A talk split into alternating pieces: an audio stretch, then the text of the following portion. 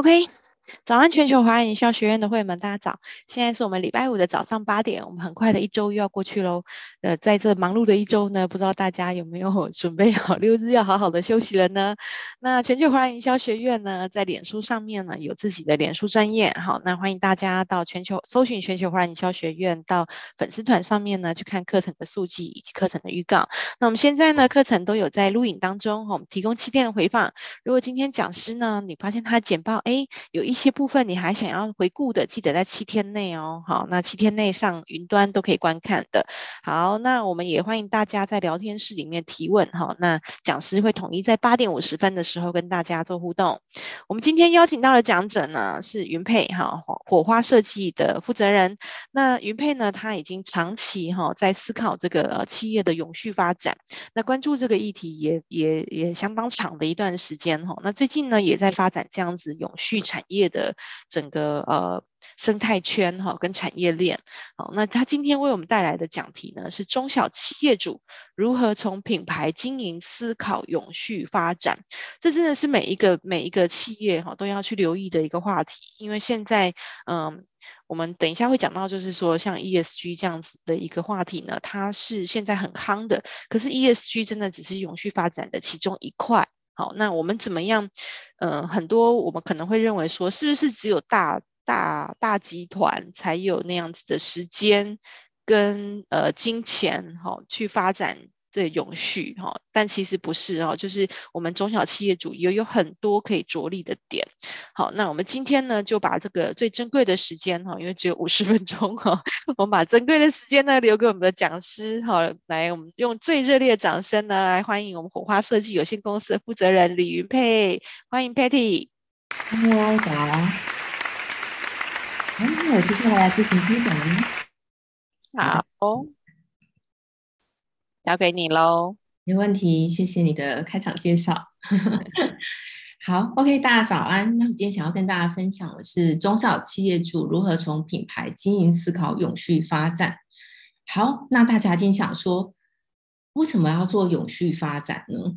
就是我今天成立一个企业，开一间公司，那是不是就希望它能长期呃，就是一直经营下去？我们不会希望它只是开一年两年嘛。那所以很多人都会想说，那我要怎么开十年、二十年，甚至是百年企业？那在整个过程中，到底应该要如何去支撑这样子的一个长期性的发展？那我相信，就像刚才主持人说的，目前其实 ESG 跟 CSR 的议题非常的热。如果你有在关注一下现在的一些商业周刊啊、杂志报道啊，从以往可能谈论的纯粹的经济议题，已经谈论到很多的是永续相关的议题。那你应该会听到，就是全球现在追求的是净零排放的趋势，在联合国这边有已经有一百二十七国宣誓，在二零五零年前要达到净零排放，在中国跟哈萨哈萨克也宣誓，在二零六零年要达到净零排放。如果说这是一个全世界的共同的指标。那应该与你我都会有相关的关系。那只是说这件事情好像听起来是一个很遥远的事情。我今天可能只是一个个人或一个中小企业，这件事情真的与我有关吗？所以我刚才提到像《天下杂志》《金周刊》《商业杂杂志》等等的报道，你看才从二零二一年的五月提到说零碳是一个新的经济。到今年到二零二一年的十二月底，不过半年的时间就已经是一个零碳生存战了。所以它其实是一个已经越来越紧迫的议题，它不是一个好像离我们还非常遥远，然后现在只是一个诶，先看着别人或别的国家怎么发展，与我们台湾、与我们个人、与我们企业无关。事实上，这个议题与你我都有非常大的关系。因此，全球大品牌其实他们已经在带头减碳了。他们会要求绿色供应链。以 Apple 为例，我想现在大家人手都有一只手机。那其实，在以 Apple 来说，它的目标是二零五零年要碳中和。所以大家可以看到，Apple 启动供应商要做呃洁净能源的专案，要要求合作的厂商百分之百使用再生能源。包括台积电、红海、人保等等都有做参与，它要提高产品低碳材料和回收材料的使用比例，在全球投资各类的森林及其他基于自然的解决方案，清除排放到大气中的碳。所以，如果连 Apple 都在做这件事情，它旗下有多少多少的供应链？台湾又有多少厂商是 Apple 旗下的供应链？这件事情你会发现，这件事情就是与你我都息息相关。那 Apple 的供应链的的这个是机会还是危机？你准备好了吗？那身为中好企业的你，是不是也是绿色供应链的一环？以我自己来说，如果能提供 FSC 标章的印刷厂，就会是我供应链的主要选择，甚至是唯一的选择。因为在永续的一个循环上面，它基本上是。呃，要环环相扣，每一个环节都是要是绿色采购的。所以我的印刷厂大概我合作过，人生应该十几二十家都有。可是当这个永续浪潮来临的时候，那我要选择哪一家印刷厂作为我的一个比较长期跟可信赖的供应链呢？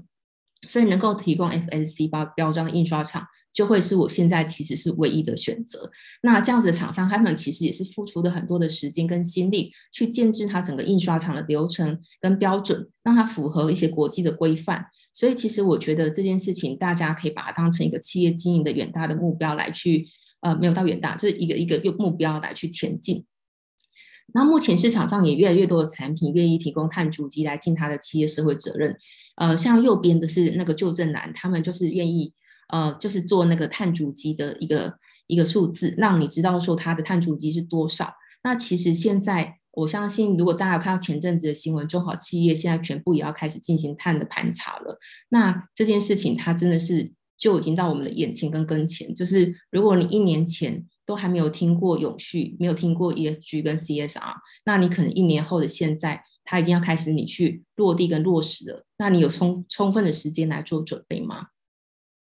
好，那像我刚有提到 FSC 的标章，以我自己的一个品牌专案为例，如果客户他在做包装材料的时候，我就会建议他，那你的纸张如果有很多选择的情况底下，那你要不要采用就是我们有 FSC 的标章，以及用大豆油墨来印制，或者是你有没有相对其他的环保标章，除了 FSC 以外，你也能接受的材料？那不管如何，我们都会是希望客户去做一个相对于比较环保的选择。那当然，你说它的成本是不是会提高？当然，其实会提高。我每一次使用 FSC 的环保的那个材料，其实我的成本是提高十到十五 percent 的。但是我觉得我们的公司基本上是愿意支持这样的永续行动，而且当越来越多人投入这样行列的时候，它真正才有可能带动整个产业的发展。不会说它永远是在局限一小部人，然后一小部分的人。去执行这样的事情，那他永远无法让全世界、全球去把这件事情永续的一些方案来做解决。好，包括它的产品生产的在在源头的部分，它就不使用动物性的原料。专门为素食者去打造它创新的配方，来解决它的呃，其实它是为他太太创这个品牌的，解决他女性一生所遇到的生理困扰。所以，其实永续这件事情，它并不是一个只有纯粹环境议题，它可以应用在你我所生产的产品上面。当你在生产、制造跟包装设计的过程当中，就可以导入这些永续的思考跟思维。好。那 CSR report 到 ESG report，从被动我们该尽的企业社会责任，到主动可以重视环境、社会跟公司治理的永续发展。所以刚才提到，你是上市贵公司还是中小企业，不论你是哪一种，永续发展也必然成为你的目标。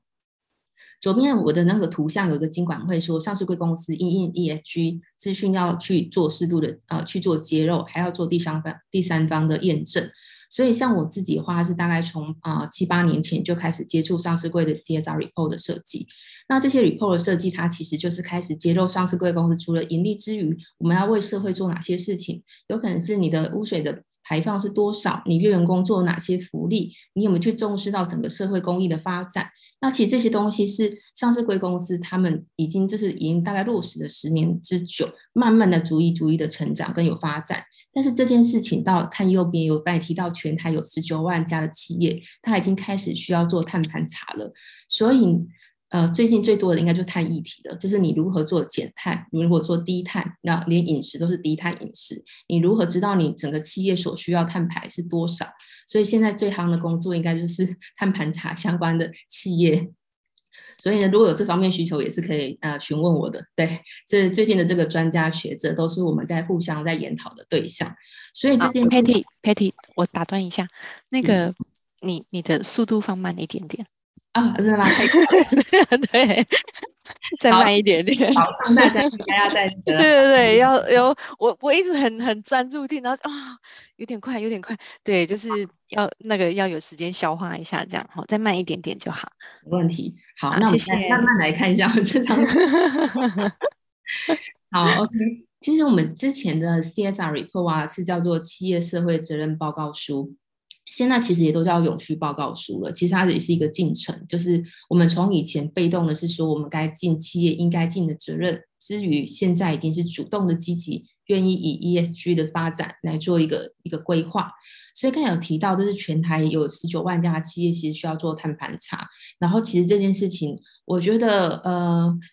对有些企业来说可能是压力，可是我觉得是一个机会，就是你用这个时机点去盘点啊，你的企业如何去做转型，或如何去符合这个可能是呃目前世界规范的需求，让你们其实更具有竞争力。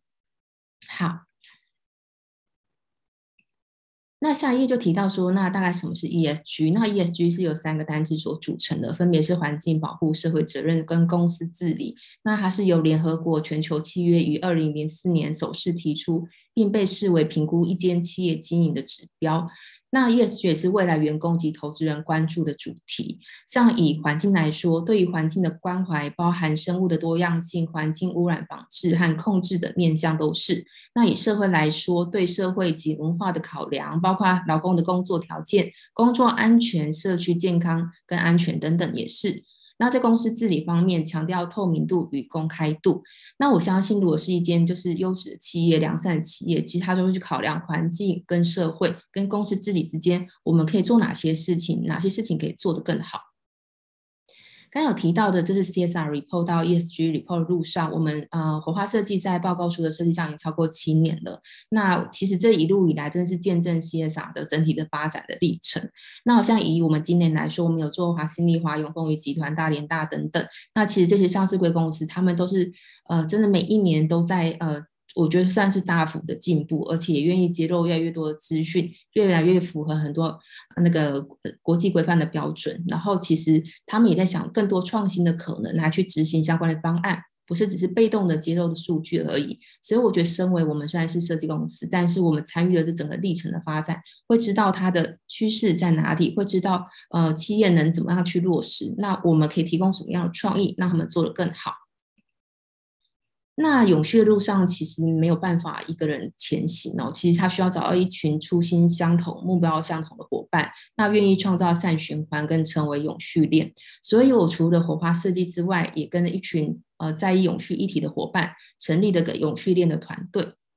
那我们永续链的团队呢，是希望能透过整合串接合作，并且在现在持续不断的付出行动，达到永续的目标，形成一个善循环。那永续链的拆解“永续链”三个字，“永”代表的是目标路程长远，期盼状态维持，它是循循善诱的。因为其实永续也是需要被教育。续的话是从现在到未来的行动，它是具有弹性跟韧性，是能创造价值的。链的话，它是环环相扣、息息相关，牢固具备承重的能力，它是需要齐心共济的。所以我们希望能引领实践，并且共善。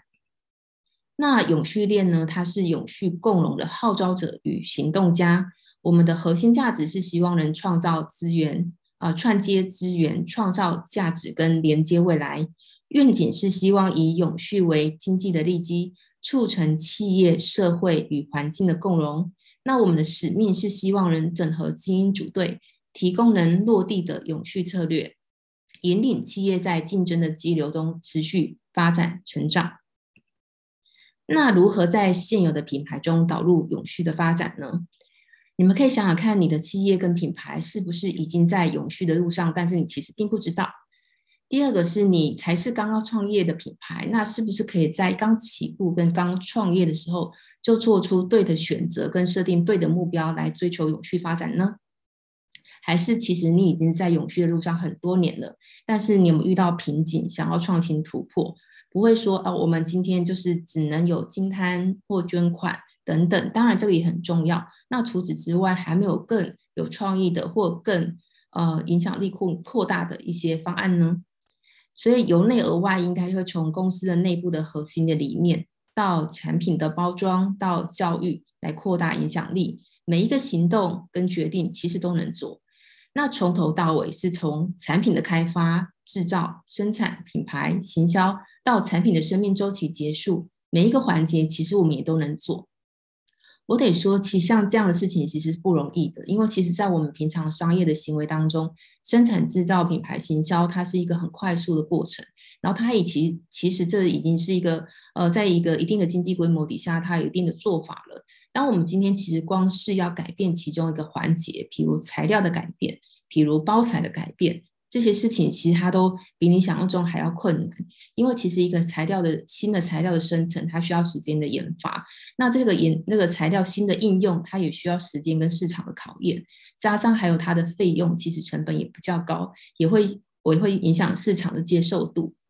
所以如果我要从产品的研发、原料的改变，换成更好、更有品质跟更安全东西。到生产制造，它还要工厂符合规范跟流程跟标准，然后到品牌的打造上面，还要愿意要把它的理念做置入，然后在行销方面愿意把永续纳入宣传的考量，而不是只是纯商业利益。那还要到生命产品生命周期，就是包含就是它进入消费者的使用旅程的当中，它所可能会造成的啊安全性，或者是它的可可再使用性或者回收性等等，到最后它能不能每一个环节我们都能去关注到它呢？那因为这个产品都是品牌跟企业所打造，进入市场跟进入民间去大家去使用的，那我们如何在里面的每一个环节都能去导入一个永续的思维跟去用永续的思考？然后去把它做到一个最适合现在社会跟适合这个地球的一个产品呢？这个都是大家可以去在这个企业发展或品牌发展中去思考的环节。但我相信，愿意开始是第一步，开始行动是第二步。企业规模再小，都可以利用创意和商业模式，透过创新来改变。我昨天去呃见一个客户，然后我很期望他可以在他打造一个建筑的时候，就用绿建筑开启他的一个空间的设计，然后最后是希望空间设计之后再置入品牌，去打造它里面空间所需要的用品，最后才会去再透过教育跟活动来去做进一步的宣传。那可是那那个企业主跟我说，他觉得呃他他。不敢一下做这么多，因为他不知道消费者的接受度。但是我会觉得，我跟他说没关系，你做愿意做任何一件事，当一个开启都好。对，我们并不是说我们真有很大的计划要在一瞬间全部做落地。我认为永续的行动它其实是一个长期的，然后它基本上也会随着趋势跟很多政策的改变，它其实需要做一些调整跟一些策略性的规划。但是我觉得它必须在。基本上是即刻起。如果你是现在有在听的听众，那我们有很有缘分听到这是这这一集的话，如果你可以去思考永续跟你之间的关系是什么，就算从再小再小的减塑的行动，或是再小的，就是你的采购购买当中去呃投给一些不叫永续相关的产品都好，从每个行动开启，其实它就是一个很重大的改变。好，那在后疫情时代的永续浪潮，企业主如何回应？他们是怎么做的？我在昨天三月三号的时候办了一场中小企业的永续契机的一个活动，而且你知道昨天是全台全台的大停电，真的是非常身临其境的。说早上我们大概九点半开始的活动，那时候差不多就从高雄、台南的伙伴陆续传来说，哇，他们现在停电的无法上线。这这个当时的的情况对我来讲，就真的很像是那个。那么明天过后嘛，就是有种世界末日的感觉。你知道，我们筹备一场活动很久，但是在当天的那个能源不足的情况底下，其实你就会感受到人类其实非常的渺小。然后你就会知道，平常可以顺利的上线、听到声音、正常的运作是一件多幸福的事情。所以，其实我们的环境其实得来不易的，并不是说它理所当然就这样子美好的存在。它其实需要透过每一个人的每一个行动，它才能变越变越好。在昨天的那个演讲当中，有几个议题，然后这些议题刚好我都有有幸参与，然后呃想要分享就是几个呃我有参与的议题。那这里也介绍一下一些不错的讲者，未来大家有机会也可以跟他们互相多交流。像我们昨天邀请的是有台湾数位企业总会的理事长陈来柱，然后他讲的是碳中和之路，企业如何迈向。零碳转型，那我们邀请新传智库数位科技公司总经理黄佩彤，他为我们讲的是中小企业的有序契机，特别针对中小企业，他可以做的一些方案来做讨论。然后有邀请到我们是浦西永续股份有限公司的吴淑宇，他做他他讲的是友善环境跟农业相关的议题。那还有绿果企业创办人是陈俊渊，他们的产品其实也是经营永续，大概已经十年了，跟刚才淑宇一样，他们其实就是属于他们产品一直都是属于永续性的产品，一直都走在这个路上。还有就是呃徐呃徐恩有限公司的负责人浩美，他们有一个基金会，然后其实都在做偏向教育跟儿童关怀的部分。然后如果各位大家有一些公益的需求，也可以欢迎联系。还有林博文，他是永航科技的创办人，他在自动化设备上面跟永续的发展有越来越多的琢磨，以及生命之星国际公司的执行长陈梦专博士，呃，他们是一家很厉害的生技公司，然后不断的在永续上面生根。那待会也可以看到他的一些成功的案例。以及还有点对点顾问公司的那个许国荣先生，他基本上就是在做碳盘查的。那我刚才有提到，因为中小企业基本上现在都要做碳盘查了。如果大家对于这个议题有兴趣的话，也会欢迎跟大家去做联系。好，那我想要先讲的第一个是有这样环境与农业减碳策略的吴淑宇，他的是一个冰淇淋。大家会想，哎，永永续跟冰淇淋有什么关系？事实上，你从一个食品。它的来源是如何跟农夫做契作的？它的土地如何？它的材料如何？让你当你吃到那一口冰淇淋的时候，它是可以安心跟安全的。它可能是无毒无农药的，让你每天在生活当中是不用去忧虑。我今天又吃到什么塑化剂？我今天又吃到什么有毒的产品？其实我们去关怀永续这件事情，或品牌落实永续这件事情，我们其实只是回到一个最基本的：我们想要过什么样的永续生活？我们是不是希望每天早上一起来，基本上这个生活这个环境是安全的？我们喝的水、吃的食物，其实都是安心的。其实，像永续是一个很基本的事情，它是一个回到本质以及重视品质的事情。那在呃，以一九八二冰淇淋来说，他们在 SDGs 十七项指标中，是以第三项良好健康与福祉，还有第十二项确保永续的生产与生啊、呃、永续的消费与生产模式，还有第十五项呃陆域生态系为一个主要的使命。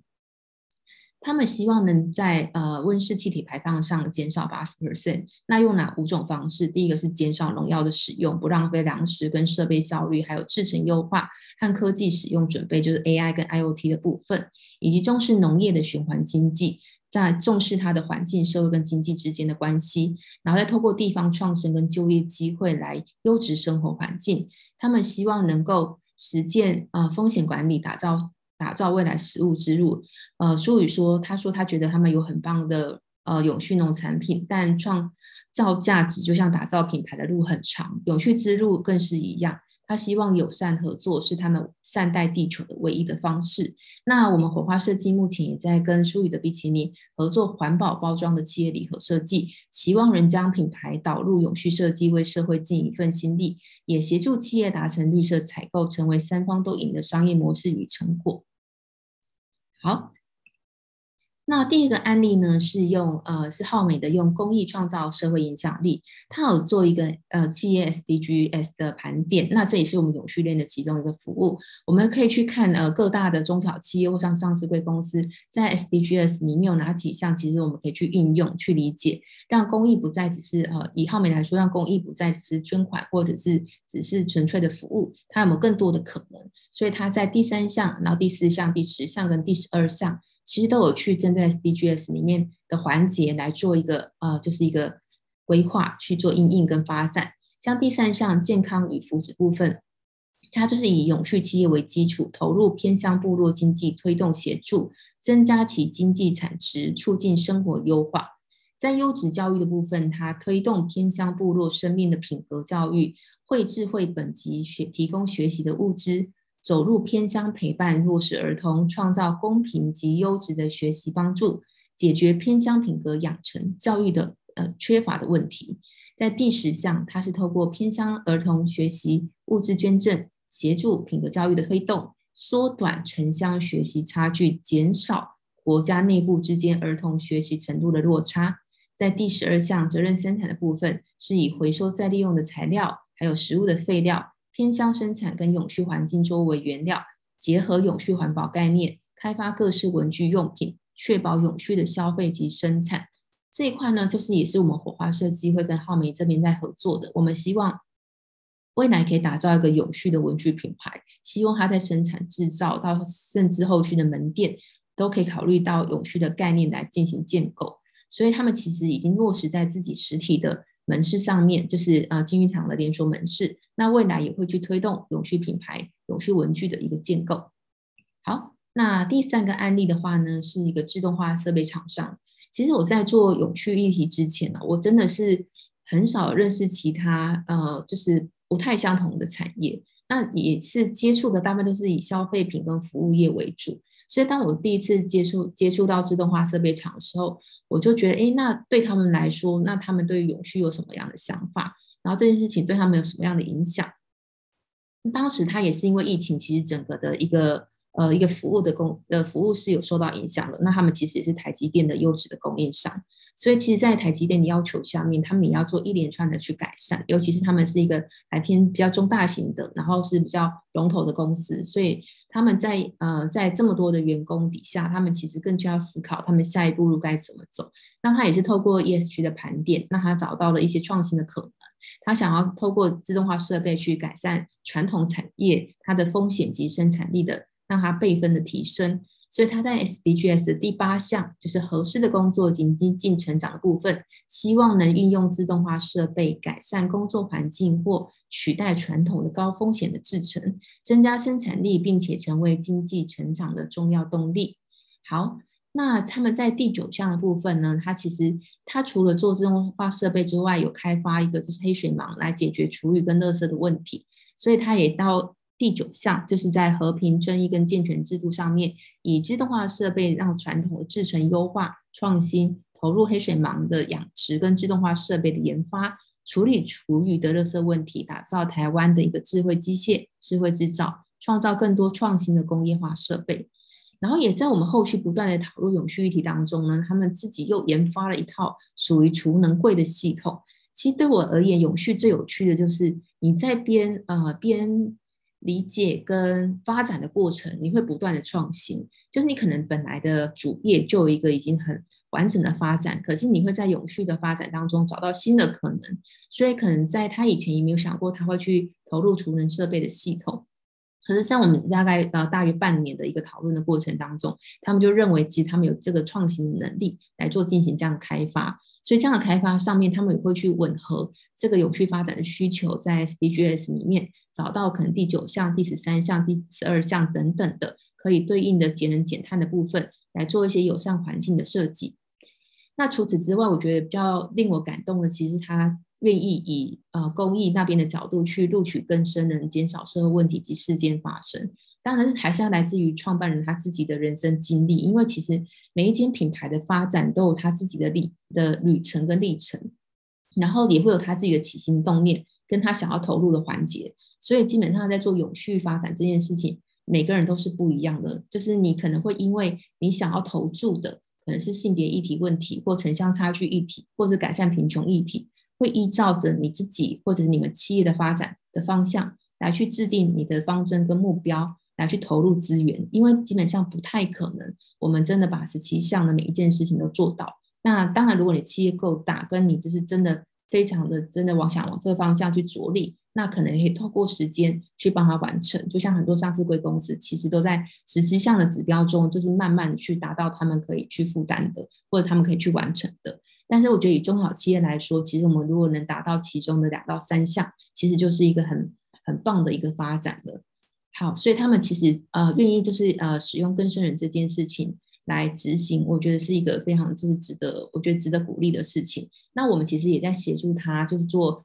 呃更生人的相的相对应的计划，希望能提升他 ESG 的企业品牌形象，来也解决全台抢工的问题。其实现在各产业都有一个缺工的议题，那当人才短缺的时候，或你能不能用愿景代理，以及让大家知道你在 ESG 上做了哪些对于员工呃很不错的一个福利或保障，或者一个思维跟愿景，带动他们愿意加入你的企业，跟你一起成长。那我觉得呃永续这件事情跟品牌其实是环环相扣的，就看大家有没有办法把它思维做一个融合，然后它其实可以协助你的企业的成长的过程当中，就是它会更稳健的发展。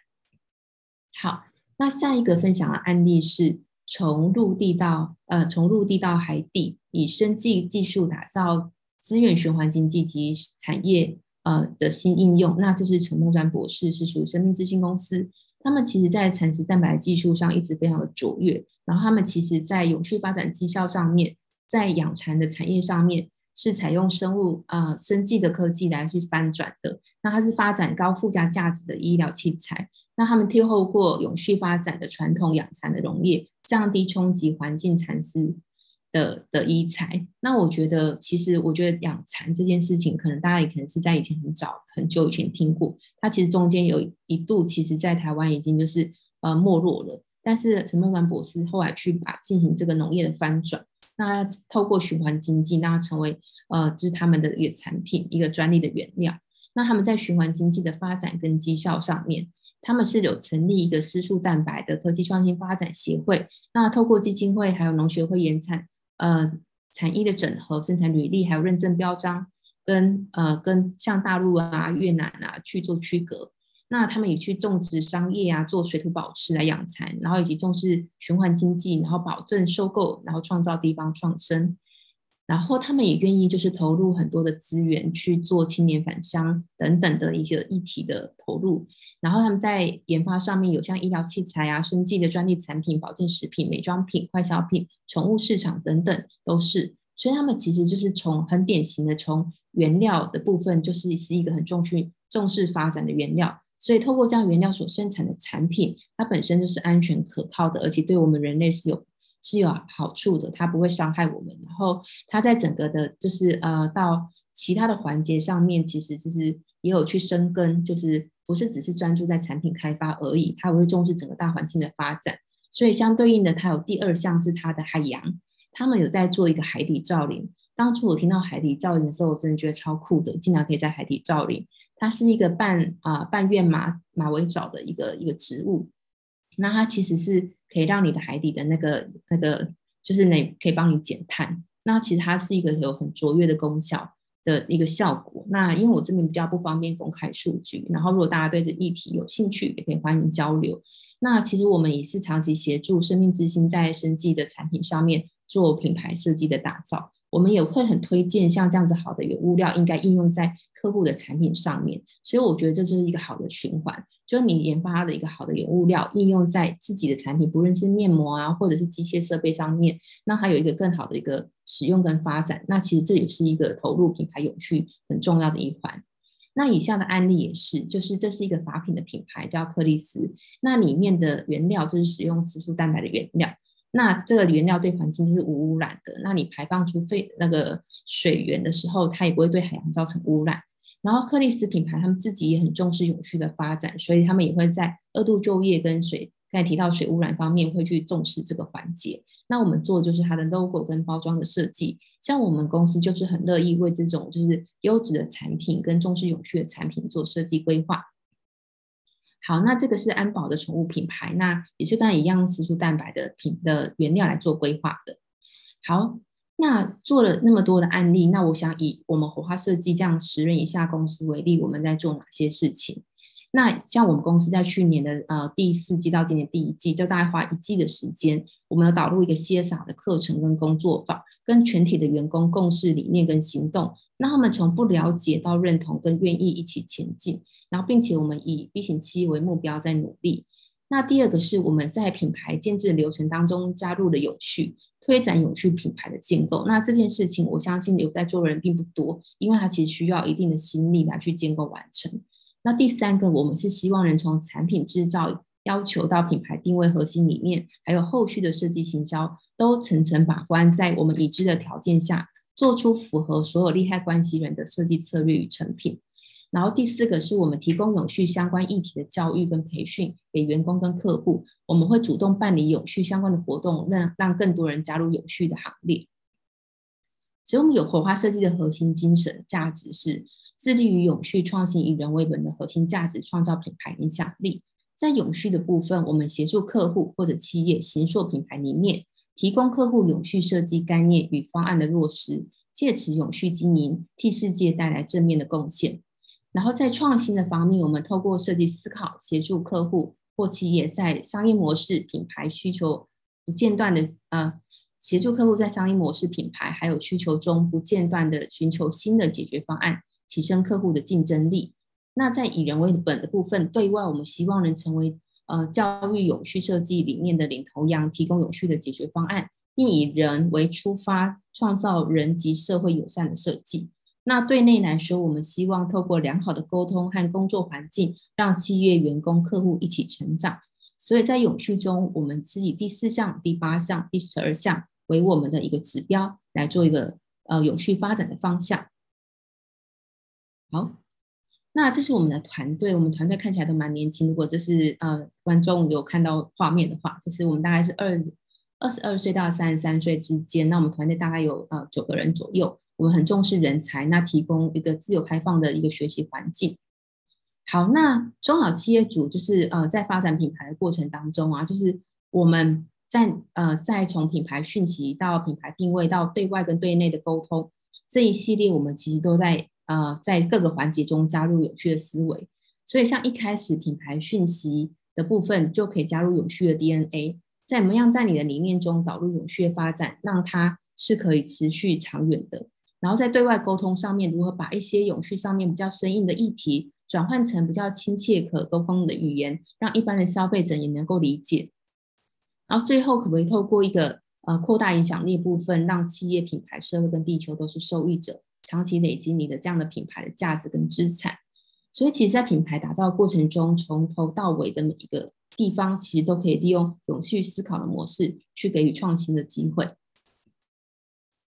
好。那我们中小企业如何思考的部分，我们在做品牌的过程当中有四件事情。第一个就是我们在做品牌定位是找出它的文化核心价值；第二个部分是打造它的视觉资产；第三个部分是帮他规划他整年度的品牌设计接触点。那第四项就是我们今天的一些主要议题，就是希望他的品牌能投入永续设计的计划，导入 CSR 跟重视 ESG 来做永续策略的发展、永续经营的发展。那这部分其实它可以加入更多社会服务的效益跟有序性来创造社会影响力。所以，如果大家如果像 CSR report 设计啊，或者网站的设计，或产品开发，或者有 B 型企业的合作、社会创新的社会服务的创新的设计，那这部分都可以跟我们多聊聊。包含现在如果你有需要做一些碳盘查，或者是 SDGs 的见解、ESG 的见解等等的，那这也都是我们现在在跟永续链团队一起提供的服务。那其实希望更多的品牌在建构的过程当中，除了去想这个产品在市场上卖的好不好之外，那可不可以在它的生产跟品牌行销过程当中，就放入更多有趣的思维？那这也是我们现在其实很在意、很在意的环节。那我们希望透过这样的一个四阶段的一个设计，能创造品牌跟价值资产的提升，来打造它的品牌影响力。好。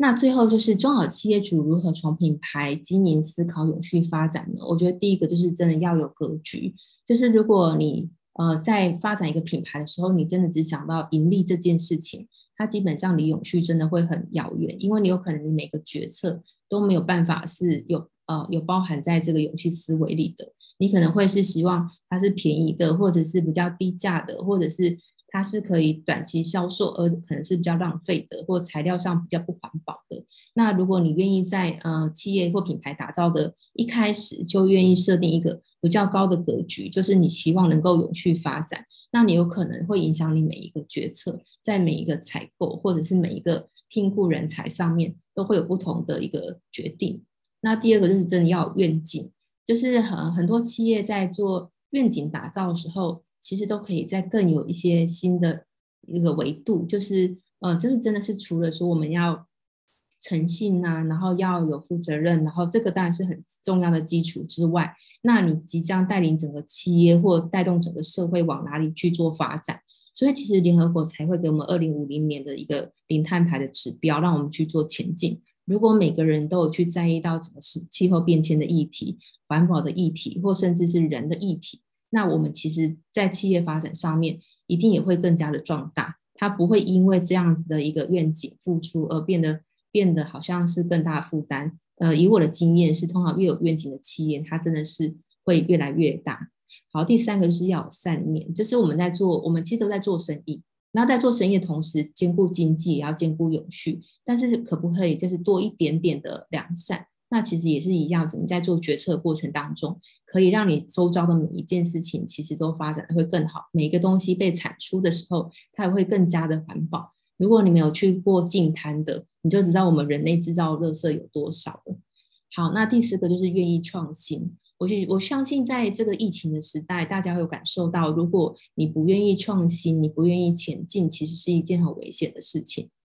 就是如果你愿意创新的话，其实永续是一件能让你突破现况的一个，我觉得很很重要的契机。就是如果你以前在发展的过程当中，你不晓得要往哪里走，那其实你就直接把永续纳入你的一个未来发展趋势的一个一个重点项目。对，因为我觉得它基本上是会让你呃更加速成功，而不会因为导入永续的发展，让你更慢的去完成你的任务。对，所以我觉得呃自我自己投入大概，虽然我是八年前就是知道永续跟 CSR ESG 这些项目内容，但是我自己真正采取比较积极的行动是大概这一年的时间。在我这一年的时间的投入中，其实透过永续的思维，真的帮我创新了很多可能。包含我在自创品牌的过程当中，材料的选择；包含我在做员工的组织发展当中，去想到更有创意的方式带领员工成长。这个东西其实都是让我们的公司往一个呃比我想象中更加速前进的一个力道。好，第五个是要持续沟通。呃，永续这件事情，它其实是一个还蛮需要一直不断的去。呃，当成我们生活中一个已经是一个日常语言这样的沟通了，它不到不能是那么教条的去宣导说啊，我们好像该做什么，它好像它不是一个命令或者是一个呃，就是好像老师教学生你要该做什么这件事，而是你要内化，然后你要变成一个你愿意随时遇到呃相关的人事物的时候，都可以用永续的思维去跟他做讨论，那样子的话，其实你每一个行为都会自然而然的就产生出一个正确的行动。那这件事情的确是需要用心的，那所以我，我我觉得这件事情也是我们其实做得到的，它并不需要你真的花很大的成本才能去做这件事情。那下一个是我们也需要不断的行动，就是永续它基本上是一个很长很长的旅程跟历程。那如果你没有去做行动的时候，它基本上是没有办法去有这个循环产生的，那它也不会有任何的效果。然后基本上它也不需要是由你去带动其他人也一起前进，所以当呃永续这件事情你有了念头，然后你已经有了意愿，那接下来就是要不断不断的采取行动，甚至是在你每一天的呃买买可能三餐啊，或者是呃在做回收的过程当中，都可以采取一个小型的行动。好，那最后是要回到本质跟重视品质。常常有时候会跟客户讨论到呃品牌的趋势这件事情，我会觉得永远不变的趋势就是这两件事情，而且是越来越重要，就是你如何去找到你的企业跟品牌的特质跟本质，然后把它这个这个部分的去优化跟放大，因为它是专门，它是完全是属于你的，而且它是一个呃，就是一个比较真真实的东西，不会因为时代的一个改变而消失，那品质也是。我相信以前有一段时间，大家都很重视 CP 值，当然 CP 值也很重要。但是如果我们愿意真正创造一些比较良好、呃高品质的产品的时候，它其实也可以被使用的年限也可以拉长，而且事实上它也会带给我们比较安全更好的生活，并不会呃因为他重视品质这件事情，就让企业的发展会变得因此好像成本过高。所以我会觉得，呃，依照我自己现在打造品牌经验。通常重视品质的客户，他们其实现在其实正在呃事业往上冲的路上，而原本一些可能比较重视低价的价格战的客户，现在可能会变得比较辛苦。对，所以我觉得，呃，以长远的趋势，或者不论它是不是趋势，以本质来说，我觉得重视品质、拥抱品质，永远是我们该做的第一件事。好，OK。那最后呢，就是我是火花设计的创办人跟设计总监。那我在这个行业别大概有二十年的时间了。我们希望以创意引燃火花，持续的绽放，为品牌打造永续的影响力。那下面有我自己的 ID，然后以及有我们的永续链的一个社群。那如果大家有想要讨论关于品牌设计或永续相关的议题，都欢迎随时跟我交流。好，以上是我今天的分享，谢谢。好，谢谢 Patty。我们留在这一页等一下哈，就是等我一下，我要立马扫。没有发现我要立刻扫这个社群。有有哈什么？你刚刚说什么？我刚发现我贴了两个 LINE LINE 的那个 QR code，好，没关系。对，没关系，就是右边那个是你们的那个 LINE 的社群讨论嘛，对不对？然后左边是你个人来。哎，我刚刚好像不稳定。哎，Patty，你你画面留着，你画面留着，先先不要。对对对，要给给大家 给大家一些时间。好，没问题。有出现了吗？我把它按到最后一页，快速播放。对对对对对，按到快速播放。嗯，在最后一页那边停一下，让大家就是可以有时间可以处理一下。好哦，好，那。嗯，画面先停在这一页哈，就是我有几个问题啊，想要跟 Patty 交流一下，因为我在听，我今天我觉得，嗯，算是就是真的很完整的打开了我的视野，因为就是 Patty 的公司，你们其实呃原本的。主要的工作项目是做设计嘛，就是做一些品牌包装啊、品牌定位啊，哈。那你们是怎么样从这个这个一个设计公司，然后变成以以这个永续发展为主的为核心理念的一个这样子的设计公司？我觉得是有一种被雷打到的感觉，被雷打到。刚才其实有提到，我们其实大概是八年前就有接触 CSR 这个议题，因为我们刚上市柜公司长期在做 report 设计，嗯、可是我等于说。帮上市会公司做 report 设计，不代表你自己会认真投入永续这个产业。那当时只是把它当内容在看待，但是随着时代在演变的时候，呃，我我自己在创业路上一直在想，我到底要开一间什么样的公司？就是我们今天开公司目的是，呃，如果我我们做设计很多是一个人嘛，就是其实 freelancer 跟 SOHO 族也可以做。但我如果今天要带一整个团队前进的时候，我们应该会有一个目标，那才值得一群人为这个而奋斗。那我觉得，当这个时刻的时候，你就会想，那我们应该为什么而奋斗？就是我们虽然都是在做品牌，那我们要做什么样的品牌？我们要为这个社会带来什么样的事情？那我们要跟员工是什么样的相处？那其实这些议题，你就会开始扣着。那到底我们现在在做这件事情叫什么呢？后来才发现，原来它就是永续。其实有点是后，有点后知后觉啦。就是你可能想做一连串好的事情，那这些好事情你不知道它统称叫什么。对，那是你开始开始随着 ESG 跟 CSR 的发展之后，他们有些比较明确的指标，你就知道哦，原来这些指标你去对应着你的事业发展，才知道说原来我正在这个路上，只是我以前都不知道。所以一旦开始发现有趣的这个目标可以前进的时候，我算是所以算是义无反顾的，就是就是整个头就是大洗下去。然后我也觉得，呃，永续的议题啊，不只是说它是不是浪潮这件事情，它是真真切切能帮客户做出好的东西，然后也确实能为他带来好的绩效。其实我们拍摄公司就是希望客户的事业能够成长嘛。嗯、那如果当我们公司好、员工好、客户也好的时候，这种三方都赢的局面，没有谁不愿意的。对，所以它是一个我我觉得也蛮像在帮助帮助他人的一个一个状态。对，所以我觉得是还蛮符合我自己的天性啊，因为我比较喜欢是大家是两赢、三赢、四赢、五赢这样子，对，是一个最更好的一个结果，对，大概是这样。嗯。对，就是，可是我这样子在听啊，就会像我自己也是有在服务很多客户，但是在这过程中，因可能是有的有一些客户他其实并本来没有这样子的念头，然后最后可能是跟你讨论讨论之后，然后被你说服了。对，对，应该应该是有蛮多这样子的客户哈。那现在客户啊，第一句都不是讨论设计，第一句都问你有你有永续吗？他们就觉得，哪里？他就觉得奇怪，我明明是找一家设计公司，怎么在跟我讨论这种？我说如果你不永续，我社会责任。哇塞，好，那我想要知道，就是说，那客户他们不会，就是一定会有那种啊，那可是我做这样子，我可能会成本会变高啊，那、嗯、那或者是我会我会增加我的什么？那个生产的那个时程啊，然后什么会会提高啊什么的，那你这样子过程中，你遇到客户这样子的反反弹，而不是反弹，就是他的疑惑的时候，你会怎么样去说服他呢？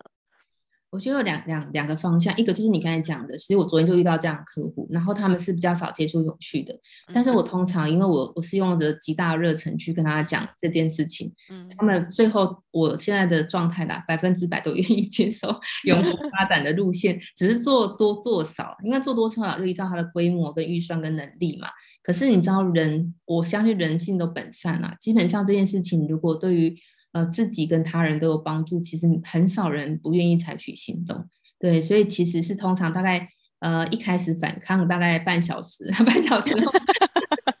半小时后就哎突然觉得这件事情还不错，然后好像可以来参与。那其实我觉得我我自己也认，因为我们认为自己也是应该去做教育客户的一个一个角色嘛，对，所以这件事情我很乐意花可能半小时一小时让跟客户沟通。但如果当客户不愿意往这方向走，老实说我他就真的不会是我客户，因为这个我们已经在这里做了一个算是筛选的机制，因为我们善循环中没有谁是局外人，就是每一个客户他都应该是要在这个环节内的。对，因为如果当他不认同的时候，其实后续更无法去落实了。对，光一个思维都无法沟通的话，然后第二种客户其实是。现在也蛮常遇到的，就是他本来就知道永续很重要很重要，只是没有人会做。就是很多设计公司都觉得，哎，他就做设计啊，你干嘛还考虑永续？然后我这里做碎碎的后啊，就给你做漂漂亮亮美美的，嗯，那我要怎么考虑？因为其实这个转换的能力，我觉得应该会的公司还不太多，是因为它需要它需要内化的地方蛮多的，就是美美嘎嘎，就等于是你本来一个流程要做的有五十项，那你这五十项每一件事情要再融入。那个永续的 DNA，你就会变得复杂化，对，那就会变成其实会增加你的时间。可是老实说，当你永续规划的够好啊，其实你可以帮客户 cost down，因为你会开始帮他做模组化的思考。哦，了解，嗯。所以事实上，如果以比较成功的有导入永续的企业来说，永续都是替他们赚钱的，绝对不会增加成本的。嗯对，OK，你刚刚讲到一个关键哈，就是说，如果真的有这个永续思维，然后并且真的是把它导入，然后长时间去执行它的话，其实呃。时间拉长来看的话，它的成本其实是会下降的，因为它就是模组化，有一个模组化概念。因为如果它没有模组化概念，它可能每一个新品出来，它就是要再开一个新模，或者是 开一个什么样子的一个，就为了那让它凸显，然后可能会再做一个比较创新的设计外包装。那其实，在包装来说，都是一个包材上面的一个浪费啦。吼，对，但是。对，但是这样子听到现在，我会有个疑惑，就是说，永续这个议题是不是只比较只适合嗯、呃、有产品的企业？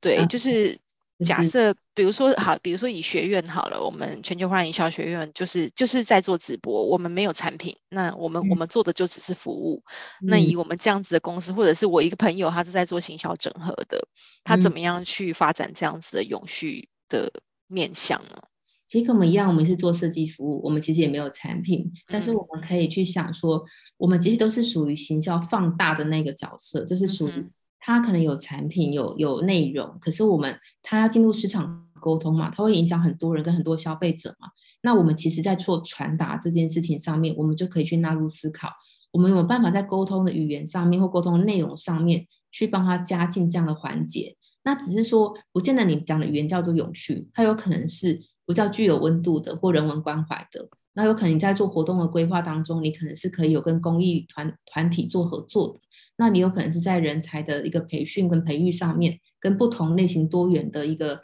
呃嗯，也不是性别，就跟多元的族群做一些共融的合作，所以可以多往人的面向去做发展。因为在 ESG 里面还有社会的部分嘛，社会的议题其实非常非常的多。那其实我们可以透过议题的宣导或教育跟传播。其实也可以达到永续里面的环节。那其实这一块很多企业也需要。嗯、对，所以如果当你们平台，因为平台就是一个扩大影响力很重要的地方。如果有很多人在做永续相关的一个一个议题的倡议的时候，你们就是会一个很很好的合作伙伴。对，所以也一样，这些社会企业或者是愿意导入 CSR 的企业，他们在做一样是合作厂商的选择上，如果他们发现这个呃，可能就是像你们这样子的一个教育平台，或者是呃传播公司来说，如果愿意把这个议题纳入考量，他们一定也会优先做选择。所以我觉得在那个永续的这个链上啊，就它真的全部都是供应链一环扣一环这样子。嗯，你刚刚讲到供应链，我其实也想到一个问题哈，就是说，就是说，因为你刚刚有有一个这个永续的这个产业链嘛，其实你们产业链呐、啊、里面里面如果如果有一个，比如说像是像是新闻。发发发布的就我了，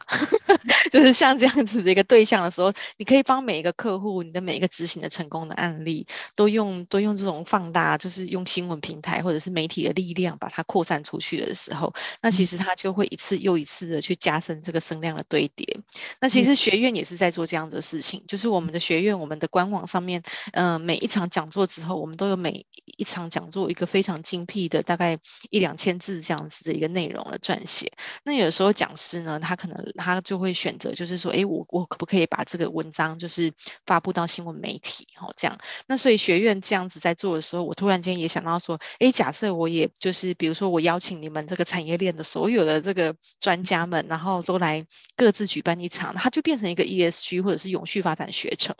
哦，然后我们就可以借由这样子，然后一篇又一篇的用新闻平台的力量把它发散出去。嗯，对，那它其实应该这样子也算是我有在为永续尽一份心力，至少就是有让大家都知道这件事情。对，因为其实那个永续的相关课程，啊你会发现这半年也非常的多，非常多哦，超级多，真的很多。但是像是什么前一阵子那个远见，就是这各大杂志都在办这样子的讲座，而且收费都好贵哦。对，对，所以呃，这个不嫌多，是因为还有太多人都不知道了。是，没错，没错，真的。是前几批，就是就是在这个。一开始就在投入的人，嗯，因为以前的学习资源其实也没到那么多，嗯，那所以其实是我们现在是一个很口口渴在赶快一直口渴。就是一直很希望的把大量的知识放进来，因为我们老实说，我们的确帮客户提供解决方案，但我们同步也在学习，所以学习这件事情它是不会停止的。而且永续议题里面太多议题要探讨了，它根本你没有谁全能到说我能解决全部的问题，所以它才才会需要很多的学习课程，或甚至专家学者的研究，或甚至是一些产业本身里面的那些呃在那个产业很久的人。所以其实它需要很多不同的人的组成，嗯，才有可能去解决一个重大议题。它不太是一个个人说，哎，我来做什么件事情就把世界整个，不太可能。对，所以的确是很需要平台这边一起的协助，来扩大这件事情的发布。因为我们会有同温层嘛，因为同温层就是在讲永续啊，你跨过这个同温层，就发现，哎，那个好像是另外一个世界，就是没有人在提这件事。对，所以其实要让更多不在这个同温层的人知道这件事情的重要性，因为。无论他要不要跟我合作做生意，可这件事情就是跟全世界的每一个人都有关系。那如果你有下一代，我是自己是没有儿女啦，我觉得有儿女的人应该是要更关注这个议题的。对，对，我觉得。我们我们应该再来深度聊一聊，就是我手上的资源可以怎么样帮助到你们 去做一个这个品牌声量的放大机哈？因为因为我自己有很多的媒体资源，然后也有这个学院这个平台，我觉得它就是都是一个很好的扩散的一个管道啦。对，这个我们再深入的聊一聊哈。然后最后一个问题就是说，想请教佩妮这边呢、啊，就是你刚刚一直有提到 B 型企业，那那就是说可不可以？请你大概稍微讲一下，就是因为我有几个客户也是 B 型企业，我知道他们都是非常以人为本，然后希望对世界更好。对，嗯、但是嗯，大概这个理解大概就是比较比较初步一点。那我也想请 Patty 就是站在这个永续发展的角度来来讲一下 B 型企业跟永续发展的关系，好吗？对，因为当初其实我接触 B 型企业是有一个做能源相关的伙伴跟我说，哎，他是 B 型企业，那我就想，哎，什么是 B 型企业？那有 A 型企业吗？不知道。然后那时候其实还是蛮一头雾水，对。然后其实我我大概是想说，哎，后来我发现型企业它是有一些指标，就是你可能在申请之前是需要去填写一些表单，确认你公司现在里面的一些不管是公司的组织的分配啊，对员工的照顾啊，然后公司的发展啊，现在表现的如何？那透过这个分数来评定你是不是一间好的企业，它其实就是一个良善企业的标准嘛。那如果说我们有时候说自己好，就是说不准嘛。啊，但是这个这个成绩评定评鉴过的，不能说你是一个好的企业。那其实国外有像欧洲在选择供应链的厂商当中，如果当你是 B 型企业的时候，你也会是他优先选择的对象，因为他就是他他要核定你的方式有千千百百种。那 B 型企业他因为已经在呃深耕多年了，他具有一定的那个呃就是认证的能力，所以其实我们自己也是期望能去符合 B 型企业里面的一些准则去完成它。那但我们现在其实还在准备申请的路上，所以很多细节我的确没有办法分享这么多。但如果有兴趣的话，我这边也都有管道跟资源，可以引进那个 B 型企业里面的伙伴来做说明。对，那或许未来你们也有机会可以互相认识跟开课程，因为他们也是定期有一些课程在做发布的。然后我现在也有一些 B 型企业的伙伴也在跟他们做请教当中，这样子。好，这是真的很多东西可以聊，因为我也很多客户想要了解 B 型企业。好，那我们线上有一个伙伴呢，安琪哈，他在讲说，想请问我们是一间做环保生，嗯、呃，分解包材的公司，不知道贵公司是否有做相关的内容行销？嗯，安琪，你应该问的是 Patty，不是问我，对不对？因为我们公司虽然是做内容行销，但是我们比较。我们公司是提供内容行销服务，但是我想知道你问的是 Patty 还是问我？应该是问 Patty 对吧？好，那这个问题我想请 Patty 来回答一下，因为 Patty 你们主要是做呃，就是整个 report 的设计，那你们有没有包含这个撰写或者是一些内容的发布？如因为它的内容形象，因为我看不到它的问题，我不太确定它指的是哪一块。那如果是关于说，如果让别人认识生物分解的东西，那怎那在包材上面的应用可以怎么用，做哪些事情？那如果关于这样的宣传跟设计的一个流的一个一个计划，我们是可以做。但如果是关于可能太科技的内容这件事情，我们可能就没办法做撰写这样子。但我们自己是比较希望找到厂商合作啦，因为有时候是希望找到一些材料去帮客户。来做一些，就是跟他说可以用这个材料来做你们产品的规划，这样子。嗯，Patty，我们应该直接合作，因为你的你的服务缺缺我这一块。对，就是我们我们再慢慢聊哈。嗯，安琪问说，是不是以策展为主？呃，应该不是。要做策展其实也可以，因为其实 OK 设计这件事情叫沟通，嗯 okay、就是我们就是有很多的讯息内容想让某个受众知道，所以我们要去让它转换成设计的形态嘛。那设计的形态，它会透过不同的载体，不论它是印刷品啊、数位啊、策展啊都好，其实它都只是我们沟通的工具。对，所以对我来讲，是你想要传达什么讯息比较重要，那我们就会转换成它适合的展现方式来做。所以的确有很多永续的策展，也是有很多现在的客户有在做讨论的，因为它其实也在做一个影响力的扩散。嗯，好哦，好，谢谢谢谢 Patty，今天这么这么就是我们的 Q&A 时间显然不够用。好，那我们希望呢，就是后续啊，就是我觉得有很多议题可以再去做延伸呐、啊，哈，就是希望能够邀请 Patty 再再一次来来到我们的讲座，来跟我们再做进一步的分享。好，那今天就非常感谢，就是嗯、呃，如果线上还有伙伴呢，就是有问题想要询问 Patty 的话呢，刚刚的 QR code 或者是 email 可以直接跟讲师联系哦。好，嗯、那。嗯、呃，我现在呢来预告一下下周的，呃，就感谢 Patty 今天来帮我们带来这个中小企业主如何从品牌经营思考永续发展。那我现在来预告一下下周哦，下周一呢是我们已经来第三次的苏苏平讲师哈，因为还是陆陆续续收到一些学员就问说可不可以再请苏平来再来讲一次这样，那我们就是哎就再邀请苏平再来讲一次这个 LinkedIn 的广告行销哦。好，那所以这是下周一的讲座哟，也欢迎大家。呃，早上呢，下周一早上八点准时在空中跟我们一起共学喽。谢谢 Patty，那我们今天讲座就到这边结束了，谢谢大家，谢谢，拜拜。